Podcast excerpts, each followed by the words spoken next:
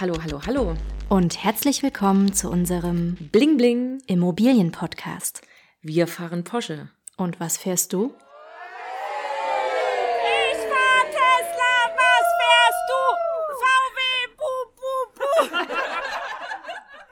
Am 6. März sammelten sich hochrangige VertreterInnen der MieterInnenbranche am H4 Hotel in Leipzig-Paunsdorf, um mit Sekt, Whisky, Schrimps, Oliven und ausgelegtem Teppich das Immobiliengespräch zwischen der geballten Kompetenz von LokalpolitikerInnen und Immobilienmarkthaien zu stören. Denn sie wissen nicht, wie Gentrifizierung richtig geht. Selbst die Neureichen von der Immocom im H4 Hotel konnten dem nichts entgegensetzen. Äh, halt mal. Was soll das denn? Worum geht's hier und was ist die Immocom? Die Immocom ist ein Unternehmen, das sich mit dem Bauboom in den neuen Bundesländern Ende der 90er auf dem Immobilienmarkt etablierte. Vorerst spezialisiert im Bereich der Immobilienwerbung und des Marketings, weiteten sie ihr Angebot unter anderem in die Lobbyarbeit und die strategische Beratung für Immobilienunternehmen, Verbände und Kommunen aus. Im Rahmen von sogenannten Immobiliengesprächen und Kongressen bringt die Immocom, Zitat, die Big Player und Entscheider der regionalen Immobilienwirtschaft zusammen. Zitat Ende. Und das deutschlandweit.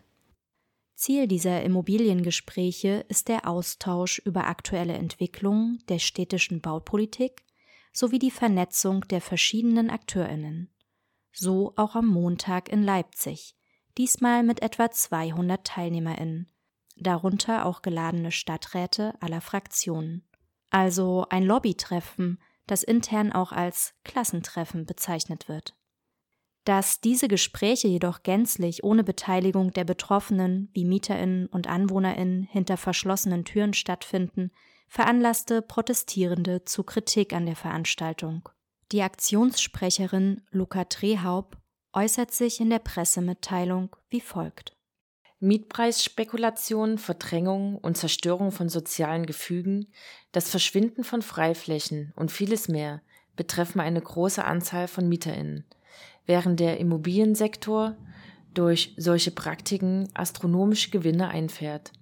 Wir sind wütend, dass die Politik an falscher Stelle Anreize setzt und Gesetzeslücken zugunsten der Immobilienbranche bestehen lässt. So zahlen Immobilienunternehmen lieber die Strafen, anstatt sich an soziale und ökologische Vorgaben zu halten. Und allzu häufig werden bauliche Fakten geschaffen, bevor Gerichte die Rechte der MieterInnen schützen können. Teure Sanierungen von Häusern schaffen Wohnqualität nur für wenige, tragen aber maßgeblich zur Verdrängung vieler bei. Veranstaltungen wie das Leipziger Immobiliengespräch oder Immobilienkongresse dieser Art sind Lobby-Events, bei denen die Bedürfnisse der Branche, aber kaum die der Betroffenen Beachtung finden. Mit Schildern wie mehr Rendite mit der Miete und Sprechchören machte die verkleidete Gruppe der Aktivistinnen in überspitzter Weise auf die Probleme des gegenwärtigen Wohnungsmarktes aufmerksam und wies auf die Verantwortung der Teilnehmerinnen des Immobiliengesprächs hin. Kein Recht auf günstige Wohnmieten es gibt. Kein Recht auf günstige Wohnmieten es gibt. Kein Recht auf günstige Wohnmieten. Die Arroganz der knapp 200 Teilnehmenden des Leipziger Immobiliengesprächs wurde leider allzu deutlich. So hieß es in der Begrüßung des sogenannten Klassentreffens, dass die Protestierenden nur Studenten seien, die vielleicht in fünf Jahren fertig seien mit Studieren und dann eventuell etwas Sinnvolles arbeiten würden.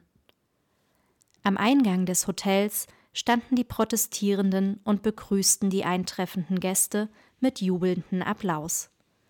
Auf einem Transparent stand für einen profitorientierten Lobbyismus in der Wohnungspolitik.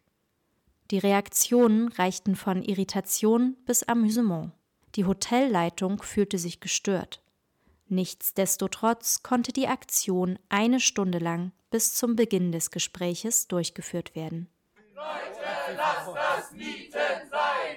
Kauft euch jetzt ein Eigenheim. Stadt nur für Reiche, Arme raus. Stadt nur Blick ins Klassentreffen. Im Beitrag des Vorstands von Empirica, einem Marktforschungsunternehmen, ging es um die Filtering-Down-Theorie. Alle bekommen angemessenen Wohnraum, wenn die neu gebauten Wohnungen für gut Verdienende bereitstehen und deren alte Wohnungen für niedrige Einkommensschichten somit frei werden. Diese Theorie wurde jedoch längst widerlegt. Schnellere Baugenehmigungsverfahren und weniger Regulierung des Marktes, mehr Ausweisung von Bauland wurden gefordert. Die Stadt solle den Bauvorhaben keine Steine in den Weg legen. Die einzig kritische Stimme kam von Franziska Riegewald, die Linke, die jedoch von den Anwesenden kritisiert und lächerlich gemacht wurde. Genug vom Einblick in das Leipziger Immobiliengespräch. Das Interesse der Immobilienbranche ist klar. Das wird nicht das letzte Immobilienklassentreffen gewesen sein. Falls auch unter euch hochrangige VertreterInnen der Mieterinnenbranche sind, rollt den roten Teppich aus, packt euch ein Säckchen ein und auf zum Immobiliengespräch in eurer Stadt. Feiert pompös und mit viel Tamtam -Tam die Schieflage in der boomenden Immobilienbranche. Lasst es auch in eurer Stadt Konfetti regnen. Save the Dates. 29.06. findet die Real Estate Mitteldeutschland im H4 Hotel in Leipzig statt.